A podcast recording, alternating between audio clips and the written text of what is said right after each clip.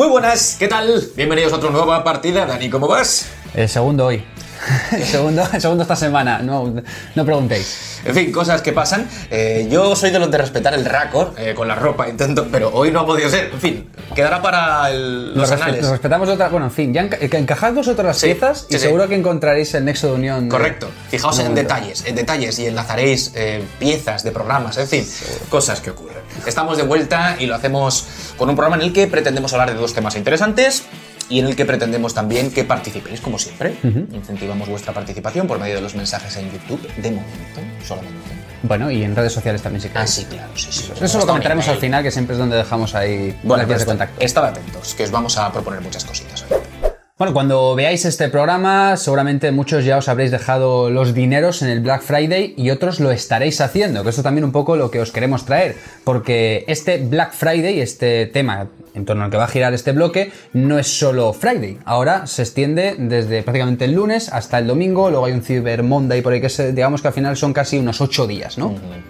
Nosotros hemos querido hablar del asunto precisamente partiendo de, ese, de esa perspectiva ¿no? que tú decías, porque, bueno, mm, de un tiempo a esta parte, eh, las compañías aprovechan la ventana que se abre durante estas, estas fechas ya bastante largas. Antes, como tú decías, era solamente un fin de un día un fin de semana, enlazando con ese Cyber Monday.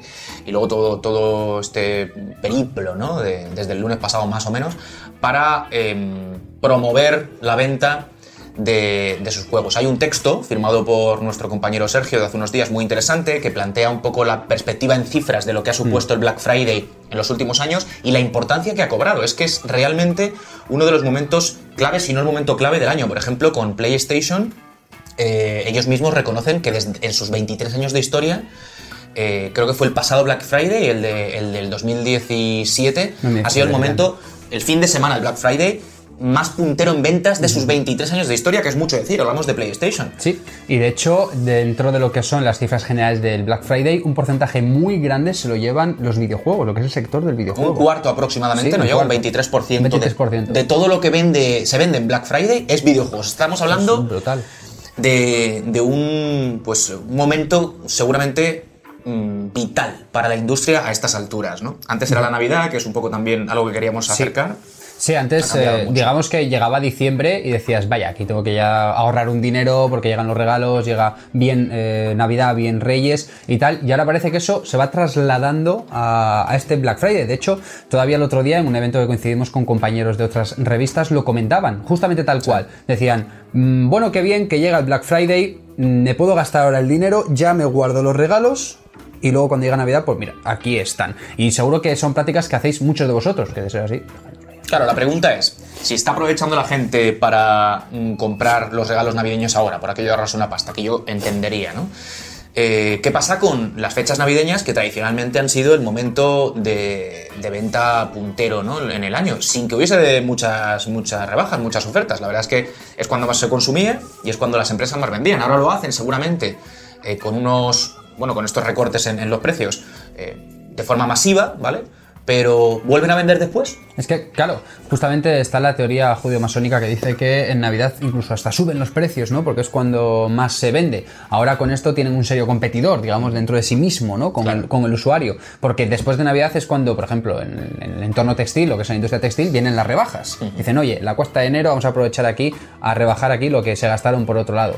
Entonces, claro, en, en ese aspecto se queda un poco Claro, yo por ejemplo todavía no he hecho gasto este, este año, debo decir que no lo he hecho. Me gustaría hacerlo porque ha habido un montón de cosas que se iban mostrando en redes y demás que me, me producían ahí la tentación ¿no? de, de- de gastar dinero. Pero imagino que muchos de los que nos están ahora viendo habrán también. ido aprovechando esa paulatina oferta que se ha ido haciendo de títulos y demás, porque además las compañías lo que hacen, las, las compañías me refiero a las tiendas, ¿no?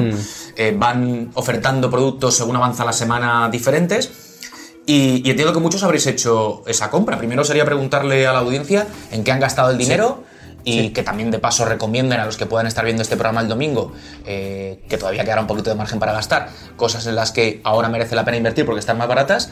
Eh, y por otro lado, si se han ido esperando para ver qué salía, si van buscando una cosa concreta, si el consumo se ha hecho de forma un poco esporádica sobre la marcha viendo que se ofertaba, es decir, entráis a las tiendas digitales para mm, comprar lo que esté más barato, esperáis una cosa en concreto y vais viendo día a día si en- entra dentro de lo que se, se rebaja, porque entiendo que muchos mm, bueno, pues esta semana habrán hecho seguramente el agosto del, del año, ¿no?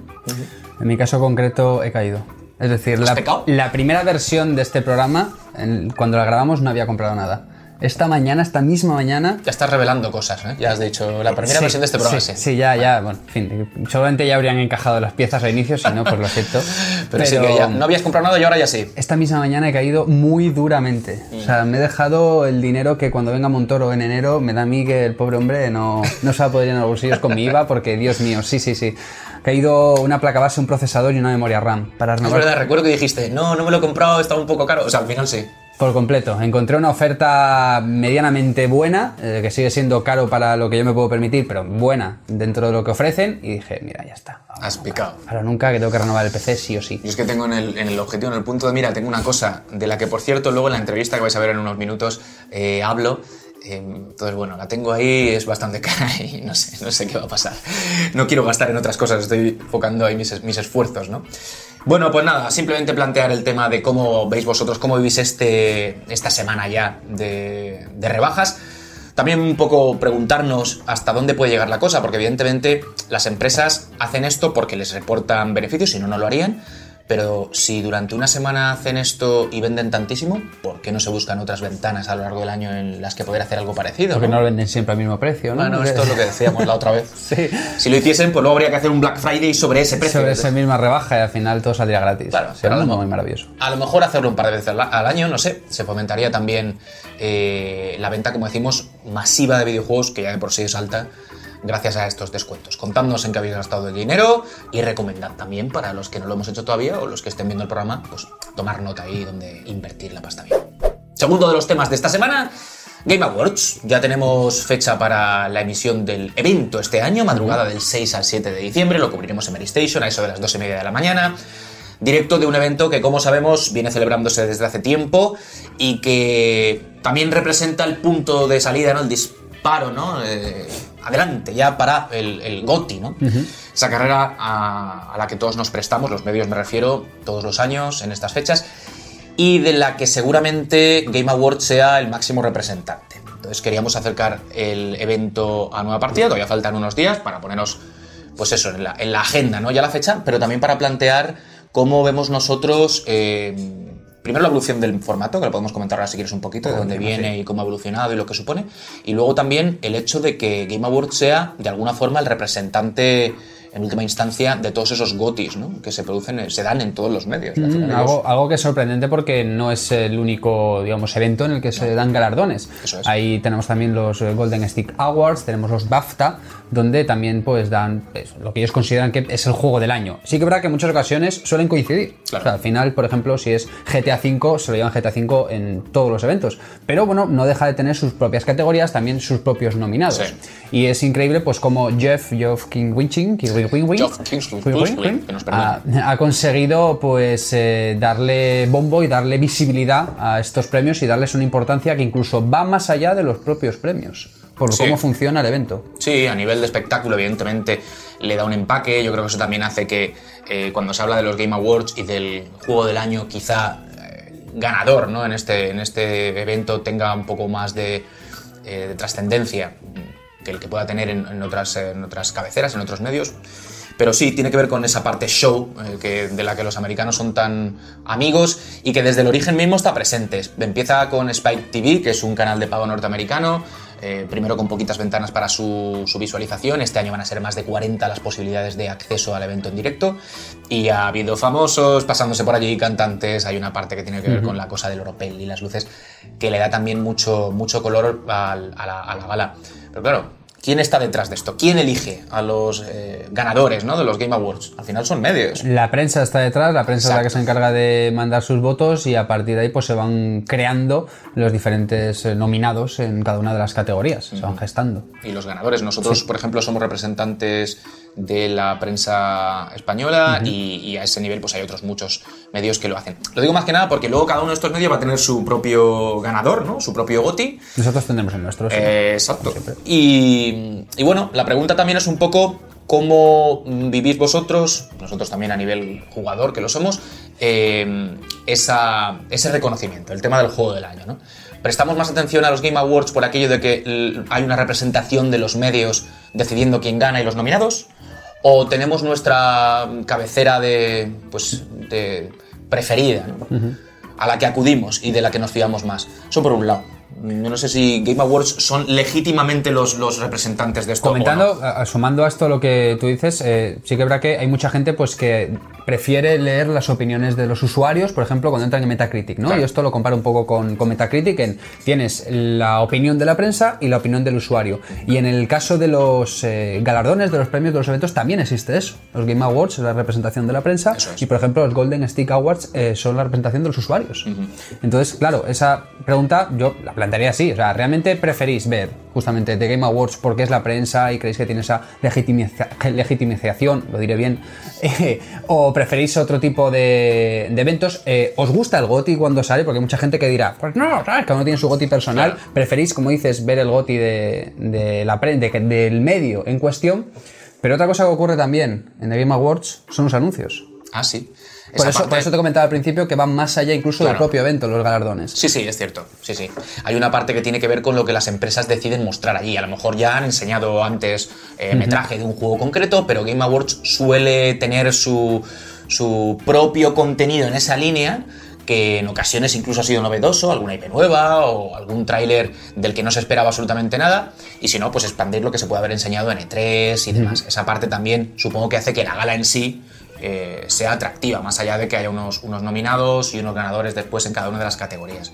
Eh, sí, ah, hablábamos nosotros antes de hacer el programa de que se han mostrado cosas muy jugosas algunos años ahí, ¿no? En Death esos vídeos. Claro, Por efectivamente. ejemplo, ahí es cuando vimos que Guillermo del Toro estaba implicado en el- la producción de Kojima. Claro. Kojima va todos los años a ver qué hace este año. Claro. Mucha gente también se queda con esa idea. Entran en el Twitter de los desarrolladores y ven si están en el evento o no. Si están en el evento, a lo mejor es que van a anunciar algo o van de invitados porque Jeff quiso que estuviesen presentes. Claro. Sí, o sea, esa parte evidentemente no se la niega a nadie, ya son un referente en el calendario, ¿no? A lo largo del año dentro de los diferentes eventos que hay. Eh, porque bueno, las empresas como decimos lo apoyan y esto es lo principal y van ahí a mostrar contenido de sus juegos, porque saben que hay mucha gente también pendiente del, del, pues, del momento y del certamen, del evento. Pero, pero más allá de eso están los premios. Quiero decirte, al final esto es un poco eh, lo que lo rodea. Nominados, que es una forma también de acceder a títulos que a lo mejor antes uno no le podía haber hecho mucho caso a, esta, a esta, pues a este título en concreto, a este juego. A mí me ha pasado con los indies de este año, que sabía que estaban, pero hasta que los he visto ahí ya, en esa última pues los últimos metros antes de llegar a la meta he dicho, ostras, a lo mejor debería prestar atención a este título en concreto al que no le he hecho tanto caso como quizá merece. ¿no? Ciertos juegos adquieren cierto valor porque al final esto también eh, tiene su parte de publicidad, ¿no? Su, digamos, lo comentábamos también, el tema de ¿Existe alguna compañía que ponga eh, el reconocimiento, el premio en la carátula como ocurre con el cine, lo de ganadora de tres Oscar y dos palmas de oro? Sí, se aprovechan de que puedan estar nominados o haber ganado una de las categorías para, para la publicidad. Yo no recuerdo si esto, si los Game Awards en concreto se utilizan, pero bueno, va en la línea de lo que decíamos antes, de legitimar un poco el evento, eh, porque se convierte de alguna forma en el, en el mm, evento oficial, en la línea de dar un, un reconocimiento, un premio a un título al final del año. Bueno, pues sí, todo eso está ahí dentro de lo que supone este Game Awards, que mm, podremos ver eh, pues el próximo 6, de madrugada al 7, o sea, ya realmente será día 7, y que en Mary, como siempre, cubriremos, así que estaremos pendientes de lo que pasa este año, y después vendrá nuestro GOTI, que es el que importa. O sea, después de todo esto que hemos dicho, hacernos muchas preguntas y tal. Lo siento, Jeff, pero es que hay hay estatus. Claro, eso sí. hombre, claro. Bueno, pues estamos de nuevo en nuestra zona de los sofás, que se está convirtiendo ya en paisaje habitual de nueva partida. Eh, vuelvo a estar sentado pues, junto a unos in- invitados de excepción. Son amiguetes, eh, debo decirlo ya para que sepáis un poco qué va a pasar, ¿no? Esta, esta relación viene de antes, no nos hemos conocido hoy aquí, pero queremos que los conozcáis vosotros. Ellos son Marsal Mora, ¿qué tal? Buenos días. Suárez, muy buenas. Yo los conocí como retromaquinitas y como anchuelas. Esto fue un poco la cosa porque al final el mundo del coleccionismo, que es muy grande, no lo es tanto. Y, y en Twitter hemos acabado pues un poco coincidiendo todos. Pero son ellos los responsables de edición coleccionista, que me imagino muchos eh, habréis eh, por lo menos visto en Twitter estos días ha hecho mucho ruido con el estreno del documental en Filmin, ahora hablaremos de todo eso, pero ellos son los que están detrás de la idea y de la ejecución de este documental que como vamos a saber en unos minutillos habla del coleccionismo de videojuegos eh, retro sobre todo, pero, pero del coleccionismo en general, y habrá preguntas también en ese sentido. Y que nada, desde hace unos días, desde el pasado día 12 de noviembre, está disponible para que lo podáis ver en filming.es. Ahora hablaremos de todo eso, pero los saludamos, ¿cómo vais? Muy bien, encantados de estar aquí. Muy bien, encantados de estar aquí con vosotros. Primero enhorabuena porque la cosa ya por fin salido. Los que estamos un poco también eh, pues, eh, pendientes de que se lanzase el documental, estamos deseosos. Ha, ha sido un proceso un poco largo. Sí, bueno, yo creo que como todo proceso, digamos que tiene una parte artística, al final eh, no, no va según unas medidas concretas. La cosa se alarga eh, según lo que quieras conseguir, casi, ¿no? Sí, también hay que tener en cuenta que éramos neófitos en la materia, novatos dentro de esto. No deja de ser una producción eh, bastante amateur, porque nosotros no teníamos experiencia en, producciones de este tipo, y eso también ha hecho que se alargue. Pero bueno, al final ha acabado bien. Bien, eso es lo importante, que esté en la calle y que la gente lo disfrute. Primera pregunta, ¿cómo surge la idea del documental? Contadnos cómo se os pasa por la cabeza meteros en Pues lo cierto es que eh, cuando, lo, cuando Marsal y yo empezamos a hablarlo, sale como idea, básicamente porque nosotros eh, pues también nos consideramos buenos coleccionistas, llevamos toda la vida comprando trastos y máquinas y cacharros para nuestras colecciones. Realmente empezó como una idea que queríamos plasmar eh, en una serie de entrevistas, pues una serie de artículos eh, para papel, ¿no? Pero nos dimos cuenta que mm, dentro de lo que evoca todo el mundo del coleccionismo, la imagen era muy importante. Igual que a nosotros nos gusta cuando vamos a ver la colección de alguien o vamos a una tienda a buscar algo que queremos comprar, nos gusta mucho mirar, mirar las estanterías, mirar las colecciones, mirar las cajas, mirar los artes. Entonces decidimos dar el, dar el cambio, cambiarlo a, a un formato más visual y fue cuando decidimos hacerlo, pasarlo a que fuera un formato documental. Sí, de hecho tenía incluso un punto de viaje casi personal, ¿no? Un punto de... Eh, coleccionamos, pero ¿por qué coleccionamos? ¿no? Y al final es un poco la, la, línea del documental, es el de intentar comprender, ya no tan solo a través de nosotros mismos, sino de, de otra gente, eh, qué es lo que lleva a la gente a coleccionar y de, un poco de qué formas colecciona. ¿no? ¿Cuáles son los primeros pasos? Una vez la idea está clara, queréis eh, pues meteros en eso, ¿cuáles son los primeros pasos que disteis para ir poniendo las bases? Pues rodearnos de gente que sabía algo más de lo que sabíamos nosotros en aquel momento, sobre todo en lo técnico, ¿no? Hemos, contado, hemos tenido mucha suerte, hemos contado con gente muy muy buena dentro de sus campos, eh, con Inés Barrio Canal, que ha sido la persona que se ha encargado de pues, toda la parte de edición, de postproducción, de fotografía, eh, y nos ha ayudado muchísimo. Amiga también, a la que mandamos un sí, saludo, Inés. Mandamos, estar en el sofá, pero bueno. Le mandamos un beso desde aquí. Hemos contado también con la ayuda de José Rodríguez, que es, eh, ha hecho las veces de productor para nosotros y casi consultor, asesor, porque es alguien que sí que trabaja dentro de la industria del, del, cine y él es guionista y nos ha ayudado mucho a movernos dentro de este entorno. Y también hemos contado con la ayuda de Orcaz Arriaga, que es eh, la persona que se ha ocupado de, pues, de, la grabación de las entrevistas, sobre todo, que son el, el corazón del documental. A nivel de entrevistas, eh, los que no habéis, hayáis visto el documental todavía, que ya estáis tardando, son una selección de perfiles diferentes dentro del mundo del coleccionismo de videojuegos. Eh, videojuegos en el sentido amplio, porque también hay pues una asociación de pinballs, ahora nos contáis un poquito. ¿Cómo elegís eh, los perfiles? ¿Cómo, ¿Cómo, decidís estos amigos deben estar ahí? Digamos que hay una parte que ha ido evolucionando a lo largo de la grabación del documental y a lo largo de la preparación, porque lo que empezó siendo una cosa mucho más centrada en el videojuego e intentar buscar perfiles que, pues, que coleccionaran distintos tipos de cosas dentro de ese, de ese mundillo, ¿no? Pues una persona que coleccionara juegos de distintos sistemas, otra persona que se centrara en un único sistema, en una única saga, ¿no? Eh, lo que pasa que al final en ese viaje nos dimos cuenta que al igual no era la tipología óptima, sino que teníamos que buscar más gente que, pues, que tuviera especial pasión por una parte del coleccionismo o que fuera un buen representante de ese, de ese ámbito. Y digamos que lo que iniciaron, iniciamos haciendo casi una lista de posibles colaboradores, gente que también conocíamos, gente que estuviera cercana, terminó siendo una selección casi de mejor representante eh, de cada una de esas partes, ¿no? También una cosa que fue evolucionando. De hecho, uno de los entrevistados, el de los pinball en particular, era como el representante de la asociación, porque al final es, los coleccionistas nos dimos cuenta que se sentían más cómodos hablando con otros coleccionistas. Eso de base no lo teníamos nosotros en nuestro listado, por decirlo así. Pero fue una adición de necesitamos a alguien que hable de cómo se agrupan esos coleccionistas. Y entonces así terminamos de seleccionar. Sí, al final el documental se articula en base a una entrevista, digamos, principal, que es alguien del mundo, del mundo académico, que define un poco a través de un estudio qué hizo que, qué tipos de, de, conductas de coleccionista eh, pudieron identificar qué, qué, tipos existen y nosotros digamos que ilustramos eh, eh, esa tipología de coleccionista con una entrevista de alguien que cumple ese perfil. El caso que decía Marsal, de alguien que se centra en una saga concreta, yo creo que es un ejemplo que te suena. Además. Estoy por ahí, estoy por ahí. Sí, sí.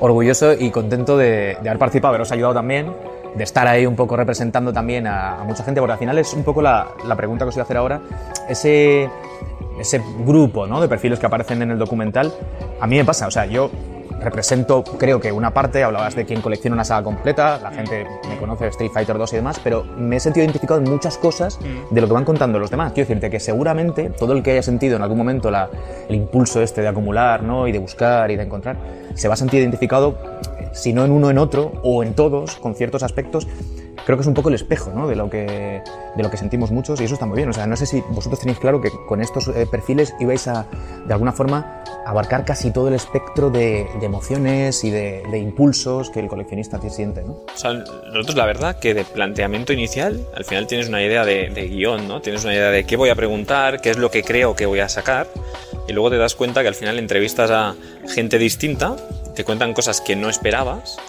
y claro, aquí también entra un poco la parte de ser novatos en todo eso, ¿no? Que es, eh, no puedes dirigir la conversación, entre comillas, que ya nos gusta, pero entonces de eso que te han dicho, de eso que te han contado, ¿qué es lo que saco interesante, ¿no? ¿Cómo lo estructuro?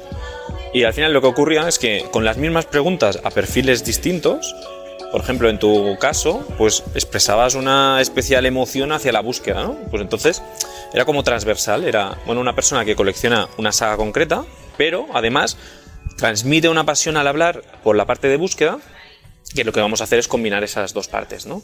Pues eh, el caso de Marcos, ¿no? Que al final es el punto, nuestro pensamiento inicial era eh, una persona que tiene ya cosas en tantos sitios que tiene que alquilar un trastero para acumular más cosas, ¿no? Y eh, tiene que destinar un dinero a guardar las cosas, ¿no? ¿Qué, ¿qué, nos va a contar, no? Y entonces al final te das cuenta de su lucha interna, ¿no? De compro esto, no compro esto. Entonces es, bueno, aparte de una persona que acumula muchas cosas de muchos sitios distintos, que ha trabajado en la prensa, tiene otra problemática que es el espacio. Pues bueno, lo vamos a meter ahí, ¿no? Y entonces lo vas construyendo casi el relato a partir de las entrevistas que has hecho. Es decir, teníamos una idea inicial, que luego se tuvo que ir modificando casi en función de lo interesante que nos contaban los, los entrevistados. Sí, ahí salió sobre la marcha un segundo eje, sobre el que articular el, la pieza, ¿no? sobre el que articular el documental.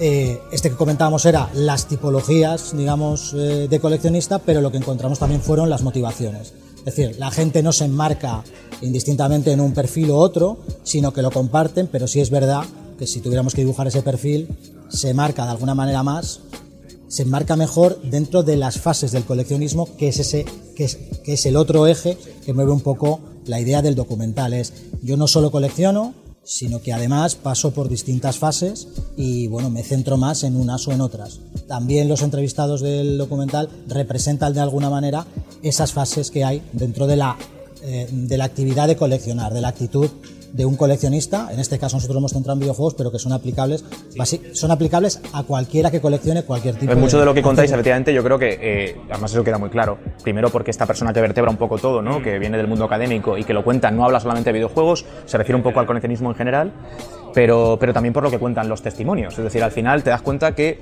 casi todo se podría extrapolar a otras aficiones. Lo digo porque si alguien que colecciona otro tipo de historias, seguramente también le va a interesar. Y otro punto es que, eh, por si alguno tiene dudas, no es un documental en el que se exhibe lo que tiene la gente, que eso es muy interesante. Uh -huh. Alguien puede pensar, bueno, lo que van a hacer es sacar las colecciones. No, no. aparecen, pero casi a modo de, de, ejemplo, ¿no? De ilustrar un poco lo que se está contando. Quiero decirte que es un, es un viaje muy personal sí. y eso está también muy bien. Lo hubiéramos convertido en una batalla de, de no, coleccionistas. Y que no va de más, eso la cosa, es absurdo mejor. también. No, no iba de eso, efectivamente, porque eso casi sería haber construido un ranking de quién es el que tiene y deja de tener y siempre vas a encontrar a alguien seguramente que esté por encima.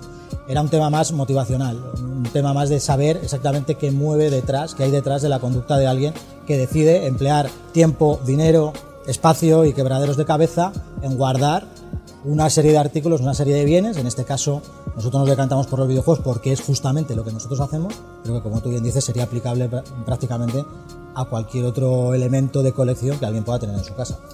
Dando el salto un poco a la parte personal, ya que lo estáis comentando, eh, qué es para vosotros el coleccionismo. Vamos a empezar por ahí, así un poco amplio. Es decir, cómo, cómo lo vivís, si queréis. Ahora hablamos de lo que hacéis concretamente, pero cómo lo entendéis, ya no solo desde vuestro eh, ejemplo, ¿no? lo que hacéis cada día, sino viéndolo en otros, es decir, o qué habéis aprendido quizá también haciendo el documental. O sea, yo, yo creo que hemos aprendido mucho porque nuestro planteamiento inicial, o lo que esperábamos un poco encontrar, era ese punto de nostalgia, ¿no? Ese punto de que al final lo que nos mueve ¿no? a coleccionar y tal es lo que hacíamos de pequeños, lo que nos eh, hacía felices, ¿no? Por decirlo así y tal. Y en el viaje este, al final lo que nos dimos cuenta es que lo que hace que la gente coleccione es mucho más un movimiento identitario que no una, una respuesta a la nostalgia. Es decir, yo de alguna forma colecciono lo que yo soy. Y no tan solo eso, sino que te terminabas dando cuenta por lo que contaba la gente que es una forma de perdurar en la historia. Es decir, el día que yo no esté, queda mi colección y mi colección no es nada más que mi representación, o sea, yo mismo. Y por lo tanto, pues a ti te gusta la Mega Drive, pues coleccionas Mega Drive porque te sientes identificado en eso. Yo soy parte de eso, ¿no? Entonces, eso fue una de las cosas primeras, eh, digamos, sorprendentes. Y luego a nivel de coleccionismo, sí que lo que contábamos, ¿no? Podríamos haber mostrado colecciones de gente, ¿no? Una estantería espectacular, lo que quieras. El problema que tiene eso, en el fondo, es que cada uno valora lo que él colecciona. Entonces, claro, eh, ¿es mejor una colección de un full set de Mega Drive o un full set de NES? Claro, es- depende, bueno, claro, me aquí cada a uno tendrá sus, No sus preferencias, ¿no? Yo te respondo rápido. vamos a ponernos tal, un full set de Virtual Boy, ¿no? O uno de Master System. Es un poco más difícil de comparar, ¿no? Y la otra, que al final coleccionar no es más que eh, un proceso. Es un. Pues a mí me gusta buscar eh, una serie de artículos, comprarlos. En ese comprarlos, además mantenerlos dentro de un conjunto. Sobre todo lo importante es ese mantenimiento, es no acumular. Y luego eh, intentar compartirlos con mis iguales, ¿no? Con eso, con la idea de asociarse y tal. Y que dentro de eso hay gente que solo compra, hay gente que también compra y vende, y luego estaría la parte más de inversor, ¿no? Pero digamos que un coleccionista no es el que tiene más, no es el que tiene la estantería más grande, que tiene más productos, tal. O sea, puedes tener solo la saga eh, Pokémon y eres un coleccionista tan coleccionista como el que tiene eh, el full set de todas las consolas, ¿no? Un poco Esto, esa... El documental lo deja muy claro y, y yo creo que los que lo hacemos a diario también lo entendemos. Es decir, no hay un punto de envidia. Yo un día lo, con eso lo digo en la, en la entrevista, no hay un punto de envidia malsana. Es envidia en el sentido de decir, joder, qué guay que lo hayas podido conseguir, a mí me gustaría también hacerlo, ¿sabes? O sea, pero también te alegras de que la gente pueda dar ese paso. Y yo lo da que igual lo que sea. ¿eh? Y, o sea, yo lo que hubiese tenido más envidia es de eh, eso, poder representar colecciones enteras, porque es, al final te das cuenta que todo el mundo tiene muchas cosas, pero nadie lo tiene bien expuesto. Es decir, si lo tienes bien expuesto, estás en un museo. O sea, tú lo tenías en tu casa, Lamentable. en cajones donde puedes. Donde puedo. Yo, eh, bueno, tengo una mini estantería que se ven cuatro cosas tal, pero el resto está en casa de mis padres, en cajas, guardado como se puede. O sea, no... Eso de exponer es más de museo, no es de coleccionista, Sí, así ¿no? lo tenemos casi todos, por desgracia, pero bueno. Buscando espacio donde se puede, ¿no? Sí, la idea que dice Marsal de, de que al final todo el tema este de coleccionar está muy relacionado con lo identitario, con la identidad, a mí me toca muy de cerca, en realidad. Yo, eh, hablando de lo personal, lo que tú preguntabas, eh, siempre he tenido, siempre me he sentido muy atraído por los videojuegos desde muy, muy pequeño, casi desde que recuerdo. Y bien desde muy pequeño también, eh, lo que he hecho es, pues he comprado muchos, he jugado a muchos, y bueno, he entrado en un proceso en el que como soy una persona bastante cuidadosa con las cosas, llegó un momento donde me di cuenta que tenía una colección sin quererlo. Siendo bastante pequeño todavía, pues había ido guardando todo lo que me habían ido regalando, todo lo que había ido pidiendo que me regalaran y lo que yo había podido ir comprando y entonces lo que hice fue continuar. Ese impulso inicial que ya tenía, eh, pues lo continué. Eh, para mí coleccionar videojuegos es, es parte de mi vida, en realidad. Es una actividad a la que dedico mucho tiempo, es mi afición principal, mi hobby. Lo he hecho durante mucho tiempo, de manera más aislada, a la época pre-internet, donde eh, pues bueno, tampoco podías estar en contacto ni con la información para conocer qué más cosas había, más allá de lo que tú coleccionas. Y sobre todo, lo más importante, sin estar en contacto con otras personas a las que les gusta lo mismo que tú. Eh, la prueba de ello es que Marsal y yo nos conocimos así, eh, contigo nos pasó lo mismo Juan y yo estoy encantado de, de, seguir participando de esta afición, sobre todo de poder estar con gente a la que le gusta lo mismo, pues para poder disfrutar mucho más y mejor de esto que verdaderamente nos llena. La idea de que mi colección representa algo que va a quedar ahí para la historia está muy arraigada realmente en mí. Eh, creo que no, a, a, día de hoy no me desharía de nada de lo que tengo, aunque muchas de esas cosas mmm, alguien podría decir, gente de mi familia bastante cercana, que estorban más que otra cosa. pero es algo que me gustaría que, que el día de mañana recayera en manos de alguien que lo pudiera valorar. Y no estoy diciendo aquí a alguien incluso que sea familiar directo o descendiente, que muy probablemente eso no va a ocurrir. Además, algo que también está bastante probado. Esto nos perturba mucho. A mí bastante, pero bueno, en alguien que verdaderamente pueda decir, oye, esto perteneció a. De hecho, esa es la idea que, eh, con la que se inicia el documental. Eh, El documental empieza en casa del que está considerado el primer coleccionista español, que es el Marqués de Cerralbo, que es alguien que dijo, oye, voy a dejar todo lo que he ido coleccionando a lo largo de la historia aquí en este museo, que la gente puede visitar aquí en Madrid, y que, y que tenía por obsesión efectivamente que todo lo que él había ido conservando quedara allí para que la gente lo pudiera contemplar años después. Todos lo pensamos en alguna ocasión, ¿no? ¿Qué va a pasar con lo que tenemos? Y, en fin, no sé, uno se pone a pensar en cosas un poco siniestras, que lo tiren a la basura es como muy dramático, ¿no? Dices, no, por Dios. Seguimos con lo personal. Vamos a hacer un poco de retrato robot respecto de lo que vosotros hacéis. Eh, ¿Qué tipo de coleccionista sois? ¿Qué acumuláis o no? ¿Jugáis? ¿No jugáis? ¿Vuestra pieza un poco más preciada? Contadle a la gente para que también, oye, nos pongamos aquí un poco en plan lucirnos un poquito de lo que nos gusta. Bueno, esto es complicado, ¿eh? Al final Complicado, lo de no es decir, fácil, o sea, que quién es tu favorito, eso no, no queda muy bien. Porque entonces me miran, Bueno, pero el, sí un el poco- resto de piezas me miran mal, ¿sabes? Pero bueno, al final, eh, yo en mi caso, o sea, colecciono, digamos, por dos intereses distintos. Uno, más por la rama, si quieres, histórica, más de, al final, un interés sobre la historia de las consolas y tal, y, y- poder ver cómo han cambiado las cosas. Entonces, una parte más de máquinas, para entendernos, eh, sobre todo cosas que no llegaron aquí, cosas un poco más raritas, ¿no? Importación japonesa, este tipo de cosas. Y luego a nivel de sistemas, yo soy muy nintendero. ¿vale? Y dentro del muy nintendero, volvemos a lo mismo, volvemos a la identidad, ¿no? Mi primera consola fue una NES, eh, tuve muchos años la NES porque no tuve ni Super NES tal, yo salté el ordenador. Entonces, ahora que terminas comprando todos los que tenías y todos los que no pudiste tener, ¿no? Entonces, un poco, un poco esa es la idea. Entonces, yo tengo pues eso, cosas de NES, cosas de Virtual Boy, cosas de máquinas que me eh, simplemente entusiasman por lo que son, ¿no? La Vectrex, me parece una maravilla. Entonces, te centras con, en esas cosas raras que dices, esto mola, y es una lástima que no tuviera ese éxito, ¿no? Un poco eh, esto con un, con un compañero, con, con, eh, con Víctor Navarro Remesal, que también estudiamos cosas de preservación y de máquinas raras y tal. Un poco el mundo ese del fallo, ¿no? De los, las máquinas que fueron tan desastre o que fallaron estrepitosamente en el mercado que ahora te interesan, porque dices, joder, no era tan mierda, ¿no? Eh, un poco esa, esa idea. Esa es la idea de lo que yo al menos acumulo. A mí, yo como Marsal, siempre me ha interesado mucho la perspectiva, digamos, más histórica, de conocer sistemas que no llegaron aquí, máquinas que no pudiste tener en su día, juegos que en su día no pudiste jugar, pero soy un poco más pragmático. Yo en su día me marqué el objetivo de tener en casa todas, la- a nivel de, máquinas, estamos hablando, de consolas, de tener, eh, de, tener la posibilidad de que cualquiera que me dejara un juego del formato que fuera, yo lo pudiera reproducir en mi casa. Es decir, y eso lo llegué a conseguir en su momento. O sea, si alguien llega o yo me encuentro alguien que me regala un juego en un formato extrañísimo, yo ese juego lo puedo coger y tengo una máquina en casa que lo puedo reproducir, eh, que funciona y que, y que lo puedo jugar, ¿no? Entonces ese, ese objetivo por lo menos lo tengo cumplido. Y luego a nivel ya más personal, eh, yo al contrario que él soy más ceguero.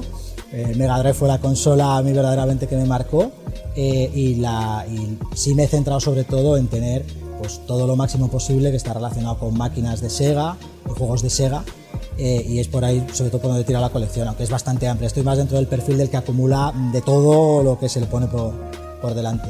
Y a nivel de juegos, pues eh, también estoy un poco como él.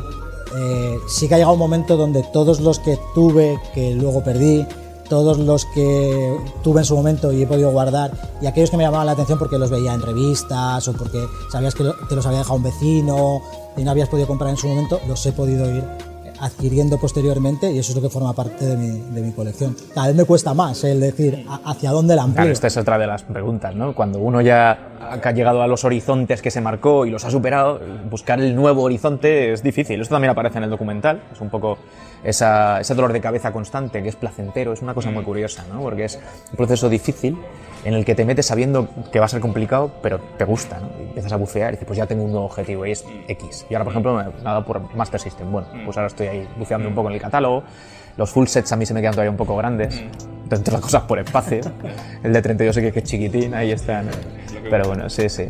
Oye, eh, hablamos de acumular, hablábamos de cómo vivimos cada una de nuestras cosas. Eh, ¿Qué percepción tenéis de cómo vive vuestra y nuestra afición el entorno? Eh, el grande, un poco a nivel social, y el más cercano. Es decir, mm, ¿lo entiende la gente? ¿Tiende a cuestionarlo? Mm, ¿Se sorprende? Bueno, aquí hay un, poco de todo, ¿no? Una de las cosas que sí que eh, se destila un poco del documental, pero que ha salido mucho en las, en las conversaciones, sobre todo cuando hablábamos con Alicia, ¿no? Con la persona de la universidad, es que el coleccionista al final eh, tiene una forma de ser muy particular en estas cosas, ¿no? Porque, eh, primero, no todo el mundo coleccionista. Se estima que más o menos en España un 20 o 25% de la población es coleccionista, que ya es bastante. Pero claro, dentro de ese eh, porcentaje coleccionista tienes que entender que hay gente que colecciona pilas baptismales. O sea, que comparado con el videojuego son mundos absolutamente extremos. Entonces, tú puedes eh, hablar o comparar de la afición, pero no ya del tema en concreto. Y entonces pasan dos cosas. Una es la gente que, no es coleccionista, le cuesta entender el ser coleccionista, ¿no? El comprar cosas para, digamos, guardarlas, exponerlas, eh, usarlas relativamente poco, porque bueno, hablamos de videojuegos que se pueden jugar, pero puedes hablar de eh, eso, pilas bautismales o de cuadros, ¿no? Que al final es verlos o tal, no es una cosa tan interactiva.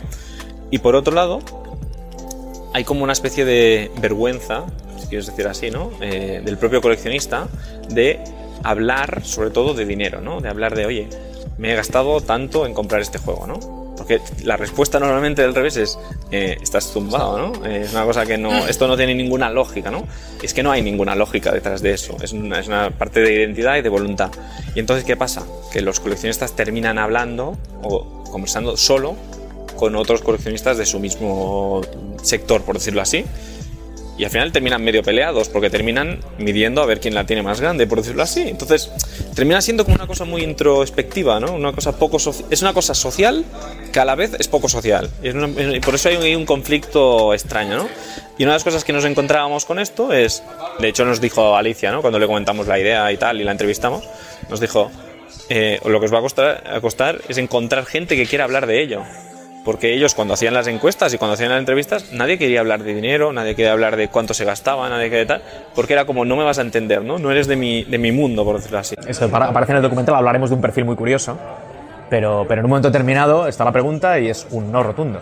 No, nadie quiere hablar Curioso de dinero. esto. Nadie- o sea, tú piénsalo, a ti si alguien te pregunta cuándo te has gastado, te da como cosa. no, y es más, No, yo no, nos yo no contabas, llevo un he control una del- oferta en eBay y tal, sí, sí. y, mm, mm, pero no- el decir el dinero no más es una o menos en no- torno a- como- siempre tiras para abajo.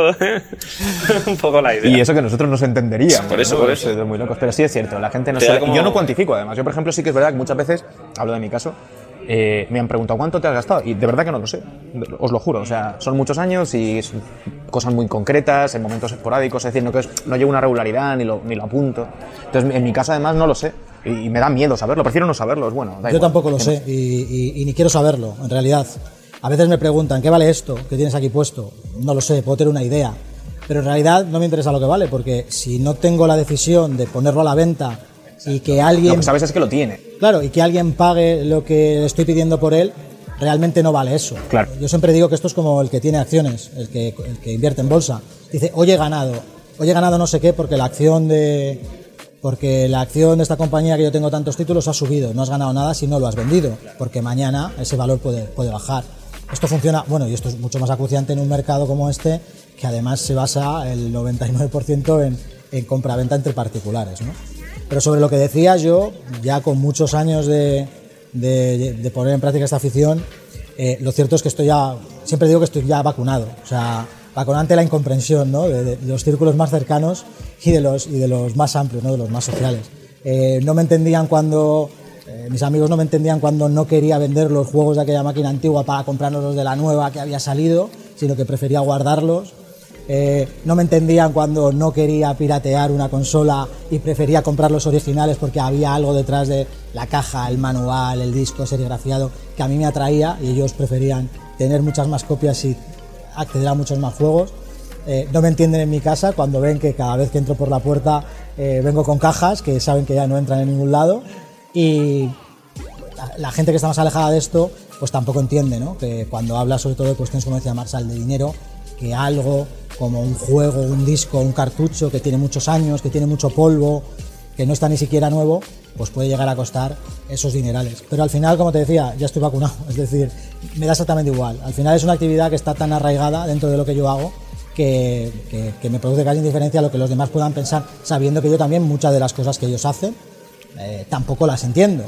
que valoro que no me gastaría no sé cuánto dinero en comprar una entrada para un festival de música electrónica e ir tres días a dormir en una tienda de campaña, como hace gente que conozco, o, o no lo sé. Que al final es identidad, ¿no? Y es, es uno mismo, ¿no? Y las decisiones son tan personales que cuestionarlas. Lo que pasa es que sí es verdad que este es un sector en el que la sorpresa suele ser como muy habitual. En otras cosas está más asumido socialmente que la gente se gasta ese dinero y a lo mejor aquí, conociéndose como se conoce, todavía hay mucha gente que se sorprende. ¿no? Pero ahora tiene una buena, tiene mejor aceptación, eh, por lo menos a nivel social, un poco por el, por el atractivo que en los últimos años sí que ha ido ganando el, el mundo del videojuego. ¿no? Una actividad que antes sí que se consideraba ah, algo más minoritaria, algo más de gente muy particular que tenía un interés muy cercano en ello, ahora se ha abierto más, entonces sí la gente puede entender que alguien sí que tenga interés a nivel histórico o a nivel de intentar entender los orígenes de dónde viene una actividad que ahora mismo pues, eh, pues eh, llega a muchos aficionados, eh, mueve una industria bastante importante y es bastante reconocida, sale en todos los lados, en medios, en prensa, cuando antes era algo más, pues bueno, algo más para gente muy particular que, que que le gustaba, pero que eran muy pocos, ¿no? Entonces ahora sí, cuando tú dices, oye, pues yo me dedico a comprar juegos antiguos o me dedico a escribir artículos sobre, sobre juegos retro para publicaciones y tal, la gente lo recibe, lo recibe un poco mejor. Por eso creo que eso sí que beneficia al mundo del coleccionismo, en este caso concreto de videojuegos. Algo que no beneficia mucho al mundo del videojuego es la especulación. Es decir, durante unos años, y la pregunta quizás va en la línea de si hemos superado esa fase o no, eh, el coleccionista se ha enfrentado al mundo del especulador, gente que ha hecho acopio de, de títulos buscados y los ha utilizado para sacar pasta sin más, tal cual, ¿no? Sí, lo que pasa que ahí hay, una, hay un dilema moral prácticamente, ¿no? Porque al final especular, por definición, es, es hacer acopio de algo, o sea, intentar que ese recurso haya menos disponibles para luego venderlo y subir su precio, ¿no? Entonces, aquí se ha confundido mucho el, el- hecho de que un juego sea caro, porque al final ahí está también lo que una persona está dispuesta a pagar, ¿no? Al final, si todo el mundo quiere el mismo juego porque es raro, es de NES y no sé qué le pasa, y porque Internet ha hecho que las cosas sean más conocidas y la gente quiere mm, tenerlo todo, etcétera, etcétera, eso no es especular exactamente, eso es que hay una- un, valor de mercado que ha subido y que hay gente dispuesta a pagarlo, ¿no? Entonces ahí hay un poco de, a veces, confusión con eso, ¿no? Porque si todos dijéramos, no, oye, mira, los coleccionistas nos plantamos y esto no estamos dispuestos a pagarlo, entonces de- automáticamente eso bajaría, ¿no? Automáticamente alguien lo compraría. a ese Bueno, eso, eso- eso es lo que, eso es lo que ocurriría, pero un poco esa es, la, esa es la idea, ¿no? De hecho, lo que te podría pasar ahora es que todo el mundo le deje de interesar la NES y que todo valga la mitad en el mercado, pero volvemos a lo mismo, si no lo vendes, no vale ni la mitad, ni vale el doble, ni vale nada, ¿no? Entonces, yo creo que hay un poco de mezcla entre lo que es la envidia, por decirlo así, de yo quiero eso, pero no puedo conseguirlo al precio que quiero, y la otra es realmente que hay, sí que hay gente o mm, em, tiendas o cosas, ¿no? Que sí que se han dedicado al igual a acumular ciertas cosas y esperar a venderlas. Pero bueno, que al final es cómo funciona el mercado, por decirlo así. Y no es que esté a favor de la especulación, ni mucho menos, ni tal. Pero sí que la cosa al igual se ha sacado un poco de madre, ¿no? Bueno, pero porque al final no deja de ser lo que, venía- lo que venimos diciendo, una actividad muy personal, es muy emocional. Al final, el que intenta conseguir algo a lo que no puede llegar porque no tiene acceso, porque no tiene el dinero, no tiene los recursos, y sí que lo quiere tener, acaba llevándose el debate a por qué lo tiene este que lo va a vender, cuántos debates hemos visto sí, de sí, gente sí, que sí, que no te lo vendo porque lo vas a revender. Vamos a ver. Ese es. Esto no, esto no te lo preguntan en un concesionario de coches. ¿Va a comprar usted este coche? ¿Lo va a revender?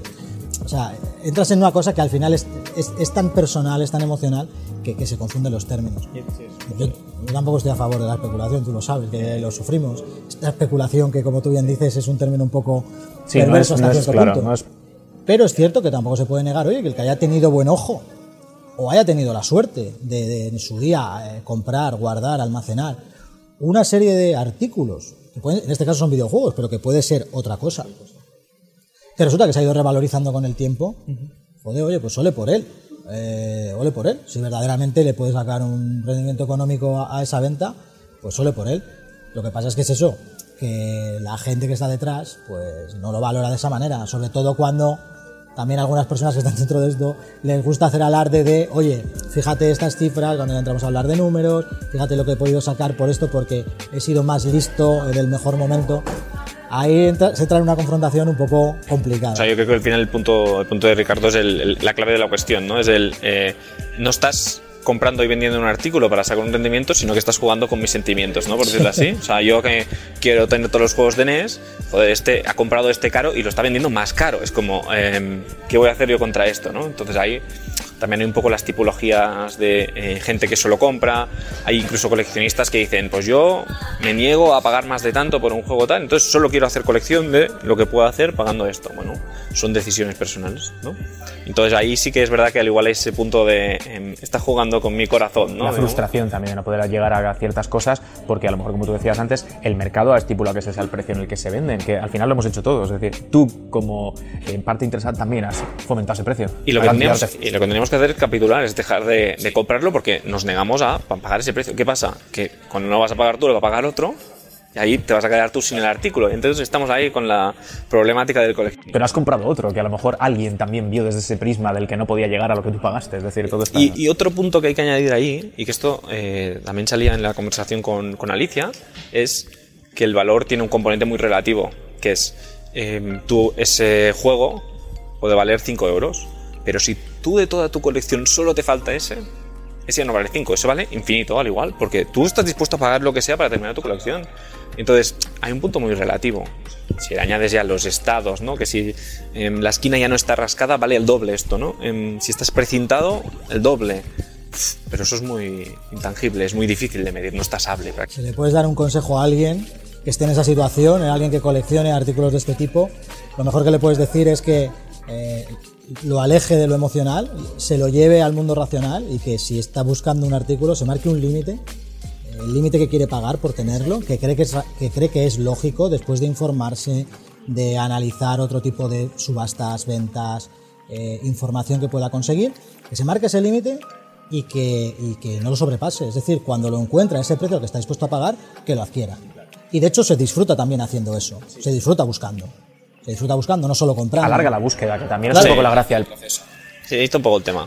Pero bueno, igualmente el secreto es que sabes que vas a terminar pagando más de lo que te has marcado. Aunque sea un poquito, pero siempre vas a terminar pagando un poco Esto además más. tengo una teoría que viene muy, muy, muy al hilo ahora lo que contamos, que os lo he dicho alguna vez, que es cuando piensas que quieres algo ya lo has comprado. Esto es de mi hermano, ¿eh? debo decir. Hola Javi. Que cuando piensas, ah, esto me lo podría... ya lo tienes. No ha pasado ese tiempo, pero ya está en tu casa. Es cuestión de tiempo al final. ¿no? Eh, una cosa que comentabais antes, eh, cambiando un poquito el ángulo de la, de la historia, tú hablabas de la preservación, ¿no? Lo- ha salido en la conversación. Y me gustaría que hablaseis de- del asunto y cómo creéis que el coleccionismo puede ayudar a eso, la preservación de sistemas que están, pues tienen unos años, que sabemos que están muchos de ellos casi al borde del precipicio en cuanto a funcionamiento. No hablo solamente de soporte, sino también de máquinas. Y un poco cómo el coleccionismo puede ayudar a mantener vivos eh, sistemas y franquicias, juegos, lo que queráis, que ya tienen un tiempo. Bueno, ahí tienes, eh, digamos, dos, dos perspectivas otra vez, ¿vale? Uno es a nivel de em, preservación, o sea, a nivel de colección, el videojuego tiene una cosa muy particular y eso lo hemos visto cuando hablábamos con, digamos, Alicia era de estudios de mercado, ¿no? De coleccionismo de mercado, entonces era más de obras de arte, etcétera, ¿no?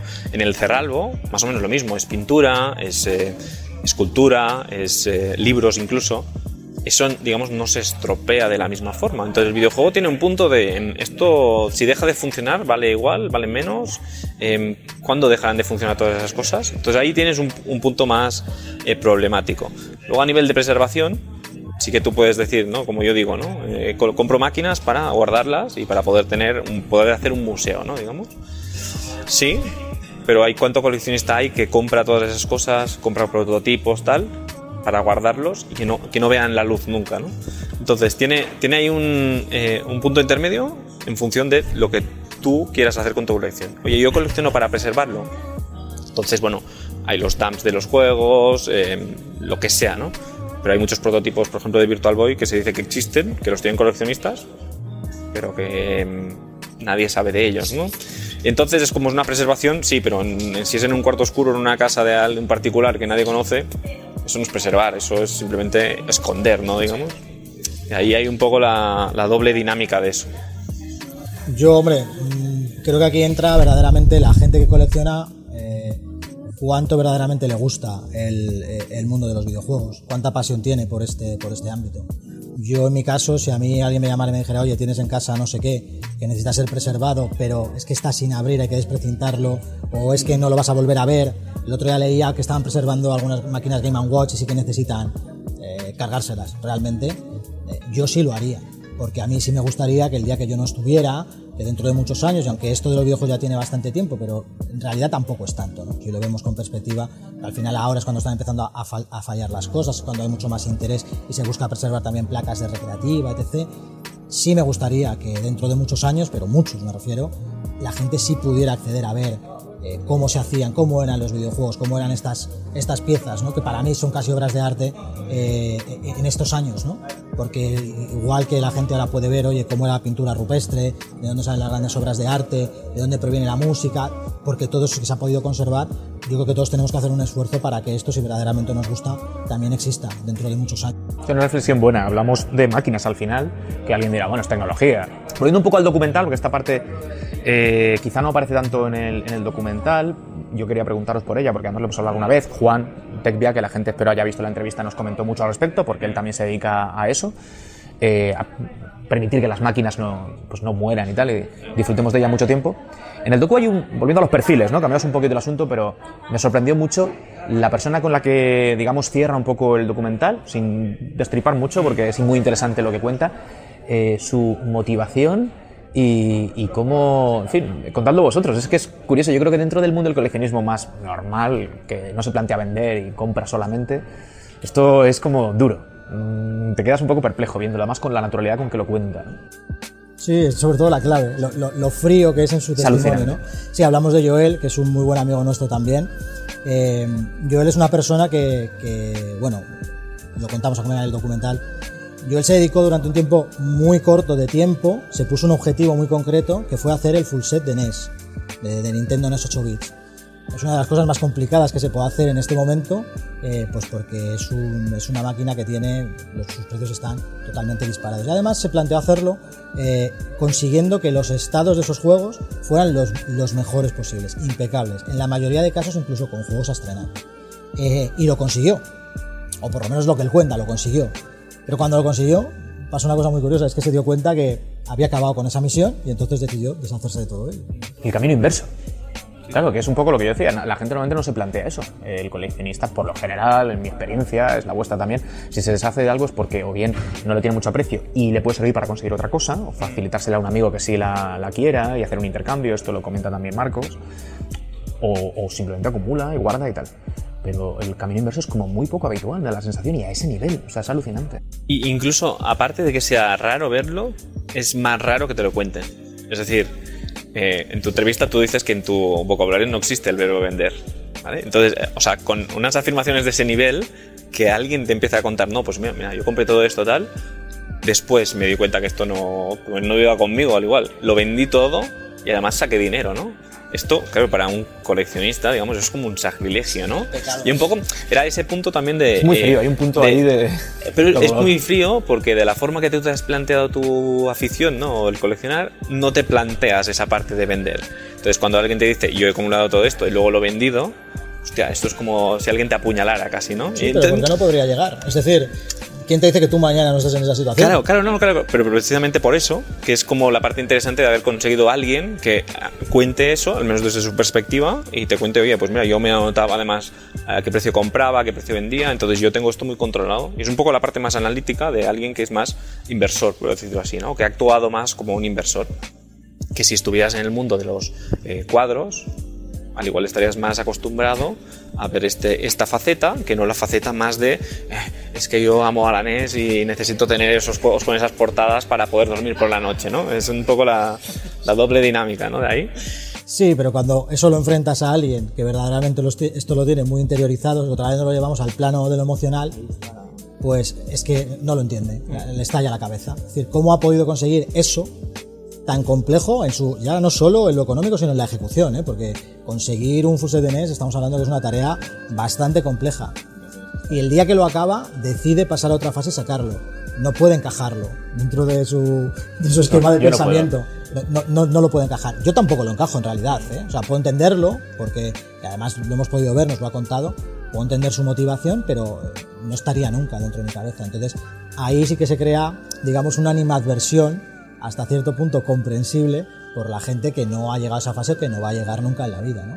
Sí, fíjate que yo, es una reflexión que va en la línea, eh, a veces pienso que eh, estaría muy bien, sabiendo lo que se siente al conseguir ciertos títulos o ciertas máquinas o lo que sea, el artículo en concreto que buscas, esa satisfacción y tenerlo y demás, en, empatizar un poco con el que todavía no lo, no lo ha conseguido y entonces ver que esto mm, no sería una mala opción para que otros puedan disfrutar de lo que a lo mejor tú tienes. Entonces que hubiese como un, flujo, ¿no? Un ir y venir de los juegos de forma que todo que están pasando por tu vida. ¿Sabes lo que quiero decir? Porque luego al final, si eso lo planteas así, somos un poco como secuestradores.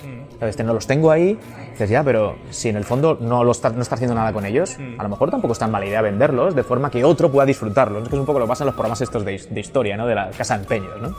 Que no es el momento de dejarlo ir. Es muy bonito, muy nostálgico y lo podría llegar a entender, pero, pero al final no lo hacemos. O sea, lo que nos satisface es que esté ahí y que esté ahí eh, bajo tu propiedad, ¿no? Aunque haya sido otra persona anteriormente, es decir, que al final no sé, es una cosa un poco rara, pero yo me entiendo. Es decir, lo puedo entender a él, pero a lo mejor no con esa celda. Es lo que me falta un poco quizá ahí para, para empatizar del todo. Él lo cuenta de una forma muy aséptica. Eh, lo que pasa es que va a ser- imposible que empatices con su posición, pero sí que creo que es más fácil entenderlo si te planteas como eh, tú, por ejemplo, en tu caso, ¿no? Pues coleccionaste todos los juegos de 32X. Bueno, terminas los de 32X y dices, pues me voy a poner con los de Master System porque a mí lo que me mola es buscar, ¿no? Entonces, es como si tu eh, buscar fuera motivado por ir cerrando eh, conjuntos. En su caso, fue como eh, eh, su motivación es cerrar proyectos. Entonces, bueno, terminado este proyecto, él entonces se centra en otro proyecto. Y lo que pasa es que el otro proyecto no es de coleccionar videojuegos, es de, pues yo qué sé, comprar coches. ¿Vale? Entonces, si lo intentaras entender así, se ve un poco más la idea de que al final, bueno, él es como si hubiera subido una montaña y quiere subir a la siguiente montaña, que es de una cosa que no tiene nada que ver. En tu caso, una montaña es el 32X, la siguiente es el Mega CD, la siguiente es el Master System. La de Joel en este caso es eh, temas de criptomonedas. Para que veas. Es real. O sea que no- ¿Vosotros plantearíais en algún momento vender algo de lo que tenéis de verdad? O sea, algo de decir, mira, esto es muy valioso y me lo quito encima. O sea, plantearte, o sea, al final el problema ahí con el coleccionista es que le cuesta mucho admitir que vende alguna cosa, porque siempre tienes algún duplicado, y entonces, claro, dices, bueno, pues mejor el estado, pues vendo el otro, y si Eso puedo no saco cuenta. más, tal. Y eso, Eso dices no que no cuenta, pero luego es verdad que tienes, pues al igual un sistema que dices, y al final yo para qué tengo este sistema, ¿no? Me quedo con la máquina, eh, un par de juegos representativos, el resto, y más si, si está en el mercado en un buen momento, lo vendo y amplío lo que es mi identidad, ¿no? Pues yo que sé, vendo eh, tres juegos de Mega Drive para comprar uno de NES. Bueno, eh, pues en ese punto para mí puede tener sentido, ya, pero para mí puede tener sentido, ¿no? Entonces, yo creo que sí que todos hemos, o al menos la mayoría, sí que te planteas vender alguna cosa, pero en plan de para cambiarla por otra, no para sacar ese dinero Sí, sí, de la sí, hucha esa es nuestra y meterlo sí. en otro lado. Para mí es muy difícil. A mí me cuesta muchísimo deshacerme de las cosas, pero ya no solo hablando de mi colección, prácticamente de cualquier cosa cotidiana de la vida. Me cuesta muchísimo deshacerme de las cosas a las que ya estoy acostumbrado. Y aunque alguna vez sí lo haces, como dice Marsal, pues por eso, porque lo que sacas de aquí lo, lo inviertes en comprar otra cosa que quieres más todavía, o esto sabes que luego lo puedes volver a recuperar y tal, eh, yo lo hago muy poco. Y ahora mismo no, no me lo planteo. ¿Podría hacerlo? Seguramente, si tuviera problemas económicos, si tuviera una necesidad en ese sentido, lógicamente es un recurso del que tirar. eh, porque vas a estar pasando penurias cuando sabes que tienes en casa algo que puedes convertir en líquido de manera muy rápida y pasar ese mal momento si lo tienes, ¿no? Eh, quizá también por temas de espacio. Más que vender, parar. O sea, deja- de- decir hasta aquí y bueno, eh, ya seguiremos o en otro momento cuando haya tengamos más sitio donde meterlo. Pero venderlo no me gustaría.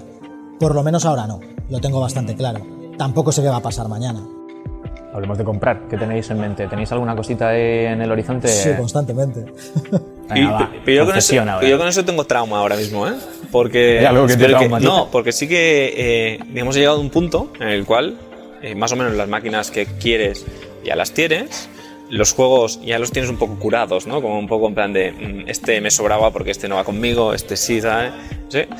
Y claro, llega un punto que, joder, me paso los días en eBay o en tal, mirando en plan de a ver qué, qué, A ver qué- qué hay, mágico aparece. Es como pasear. Que de golpe lo querré, ¿no? Eh, estoy un poco en ese, Pasear. en, en ese punto, Pero bueno, ¿no? siempre hay que poner una palabra clave, por lo menos, ¿no? Entonces, Sí, claro, venga, vamos a poner con NES. Pero claro, NES ya tengo más o menos todo lo que quiero. Entonces, bueno, a ver, si- a ver si sale al igual un flyer, ¿no? Una Claro, cosa así rara. Algo para colgar, o no sé, una figura incluso. Pero no, he llegado a un punto que me cuesta encontrar cosas que comprar. Y jode bastante, porque precisamente lo que te mola es buscar. es lo-. Entonces, claro, si no tienes nada que buscar, es como. Hay un vacío ahí. Hay un vacío durillo. Y, y claro, entonces tienes algo de dinero en PayPal y dices, esto me está quemando, pero no lo puedo meter en ningún lado. Y entonces seguro que la cagas. O sea, seguro que cometes un error en tu decisión. Y compras algo que no deberías comprar. No, no os preocupéis que ya concreto yo. Yo estoy ahora mismo liado en comprar todos los juegos de pistolas de luz para PlayStation 1. Y ya me quedan bastante pocos. No son raros de encontrar, no son caros, excesivamente caros. Pero hay alguno rarete que cuesta encontrar, de- sobre todo de los últimos. Y ahora estoy con eso. Cuando acabe seguramente saltaré a los de lados. Muy bien. Yo estoy con el. este- Si lo tenéis alguno, amigos, no lo dudo, pero poneos en contacto conmigo. Street Fighter 2 de Virtual Boy. Lo hemos hablado en alguna ocasión. He hecho una, alguna oferta loca, o sea que si queréis llevaros unos dineros, estáis a tiempo de hacer negocio.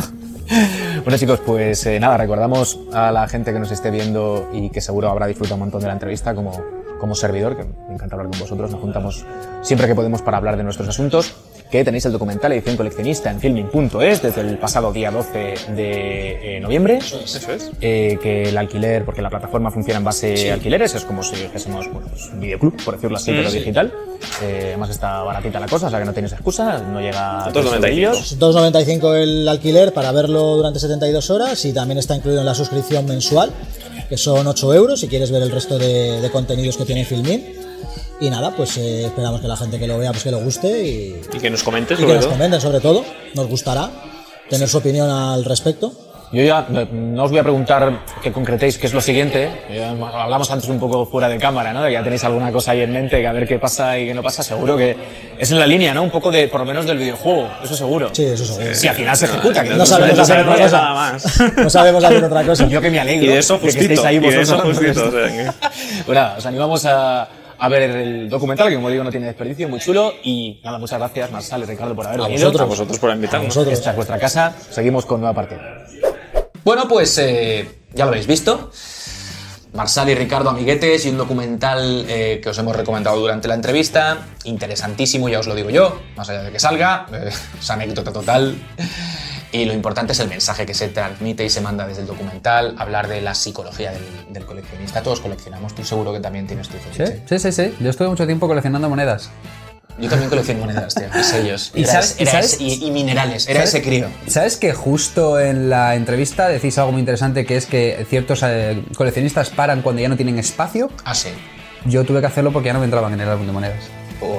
Te pensar comprar otro álbum. Pero nunca lo hice. El problema es cuando tienes que parar porque ya no te entran en el piso. Ya. Esta es lo jodido. Bueno, pues no dejéis de ver edición coleccionista en Filming. Y nada, un agradecimiento, pues, eh, como merecen Marsal y Ricardo por haber venido a contarnos eh, todo este periplo, ¿no? Que ha dado como resultado este, este espacio tan chulo. Nosotros nos vamos a ir ya, Dani. Nos vamos a ir, no sin antes recordar las vías de contacto, como dijimos al principio del programa, podéis comentarnos, comentarnos debajo en los comentarios de YouTube, valga la redundancia, ahí podéis dejarnos las opiniones eh, en relación a los temas que hemos tratado y también temas que queréis que tratemos. No dudéis ni tengáis ningún tipo de miedo. Al contrario, hacedlo. Efectivamente. No os que dudéis, hacedlo, sugerid. Que, que he visto eh, o tengo cierta inquietud sobre cierto tema, he visto esta noticia, pero eh, me temo que vuestras opiniones y vuestros eh, comentarios sean recogidos y servirán también para que nosotros podamos hacer estos bloques dedicados a vosotros. Sí, señor. También tenéis Twitter, tenéis Facebook, eh, los comentarios de la web todavía no, todavía no. De hecho, hostia, hoy he soñado que estaban activados, te lo juro. Me acaba de venir, ¿sabes? Que sueñes con eso es ¿Sabes qué te viene? el- significativo. Lo acabo de ver. De hecho, grabábamos nueva partida, me conectaba en el ordenador y decía, Juan, que están activados, los recuerdo perfectamente. bueno, todavía no están los comentarios activados, No. pero mm, es un problema de desarrollo que estamos intentando solucionar. Creedme que estamos en ello, o sea que de todos modos tenéis esas vías de contacto, además del el correo nuevapartida.com. Ahí es donde podéis mandarnos eh, desde jamones hasta mm, vídeos, audios que también podremos aquí publicar. No llegan los jamones, No no, llegan ni los blisters con cuatro lonchas. Mal, pero bueno, os lo perdonamos de momento. Nosotros seguimos eh, preparando próximos programas. Lo hemos hecho hoy antes de, esta, de, este, de esto que veis, de, esta, de este vídeo, de este, de este nueva partida. Hemos estado grabando un invitado muy interesante. Iremos mostrándoos todas esas cosas según, según, llegue, según llegue el momento. Chicos, muchas gracias por contar, porque podamos contar con vuestra presencia y vuestra atención cada fin de semana cuando toca. Y nos vemos dentro de un par de semanitas. Adiós. Vale, vámonos.